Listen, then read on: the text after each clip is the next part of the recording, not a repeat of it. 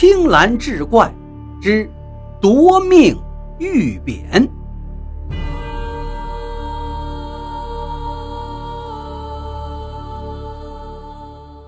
话说娄天成在山西巡抚的任上已经整整六年了，守着这块肥沃的黄土地，六年的时间可把这个娄巡抚给养肥了。他走起路来，硕大的屁股是一左一右摇来摆去，老百姓没有一个不恨他的。大家伙私底下都管这娄天成叫朱大人。您别看这朱大人肥头大耳、浑身冒油，可他天生却是个八面玲珑的主。山西有种土特产老陈醋，那称得上是天下一绝呀。这老陈醋选用优质的高粱、大麦和豌豆等五谷，要经过蒸、酵、熏、淋、晒等工序酿制而成。山西老陈醋尤其讲究晒，也就是夏服晒，冬捞冰。一个酿造期最少也得九个月，好的老陈醋甚至需要三四年。这老陈醋不只是醇香味美，厨房里少不得的调味佳品，而且还能养颜开胃、延年益寿。为了讨慈禧太后的欢心。这娄天成是费尽心思，把民间的奇珍异宝、土特产品搜刮起来，送进宫里。这其中就有老陈醋，也合该这姓娄的走运。什么金银珠宝、绫罗绸缎，慈禧太后统统不入法眼，偏偏就喜欢这一口酸的。您想啊？见天的山珍海味，顿顿的鸡鸭鱼肉，胡吃海塞，能消化得了吗？这时候，什么灵丹妙药也比不过这老陈醋。恰好慈禧这天情绪不错，抿了一小口老陈醋，咂吧咂吧嘴儿，眉开眼笑的开了金口。哟，这还真是个好玩意儿啊！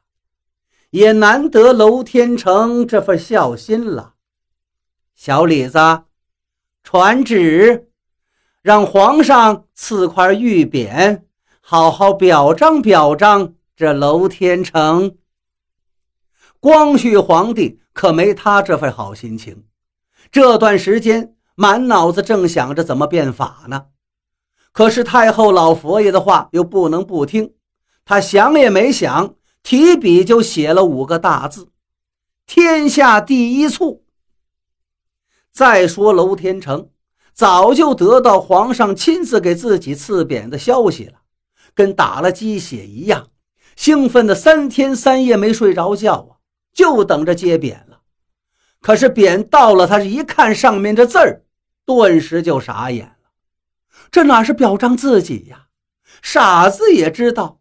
这是说醋好呢，这块玉匾挂到巡抚衙门显然是不合适啊。怎么办？敲诈勒索、搜刮民脂民膏，只要是能捞钱，娄天成不用别人教，有的是办法。这不，脑子一转，这位朱大人就有了主意了。这块牌匾可是个无价之宝啊，我一定。得拿它卖个好价钱。说起这老陈醋，首屈一指的就得数太原桥头街的宁化府老陈醋。眼下宁化府的掌门人是年近六旬的魏斗清魏大掌柜。从太原往南六十余里，便是醋都清徐，在上百家大大小小的醋房中。美和居在年轻掌柜刘世礼的带领下，工艺上大胆革新，也是名声大噪，在醋都脱颖而出，成为显赫一时的大字号。醋都清徐在往东不远就是榆次，榆次有个村庄叫怀仁村，怀仁村从什么时候开始做醋的，已经无从考证了。反正是代代相传，祖祖辈辈都是做醋的，那是家家有醋缸，人人是醋匠。用怀仁村人的话说，他们血管里流的都是老陈醋。怀仁村做醋的领头人身负众望，正值盛年，叫做吕世雄，吕老板。这三家便是山西老陈醋最具实力的代表，恰成了三足鼎立之势。话说这天，巡抚衙门的苟文忠苟师爷忽然来到了宁化府，正跟伙计们一起忙活的魏大掌柜不由得微微皱起了眉头。狗师爷把魏掌柜拉到一边，说道：“皇上赐匾的事儿。”您知道不？魏掌柜点点头。狗师爷继续说道：“娄大人的意思，这块匾自然只有你宁化府撑得起。你想想，这是多大的体面呐！光宗耀祖不说，这往后去的生意得多赚多少！”魏的掌柜一边听一边点头。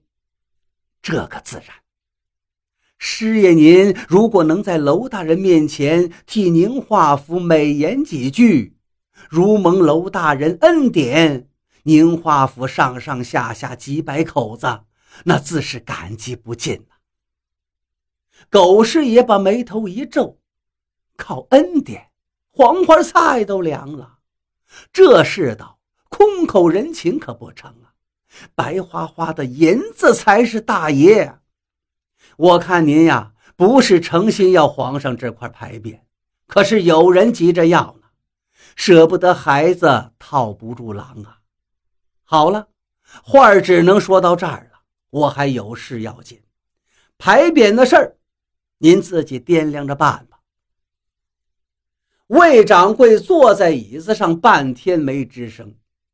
那姓娄的是什么人？胃口有多大？他魏掌柜太清楚了。思忖半晌，他决定先去探探同行的口风。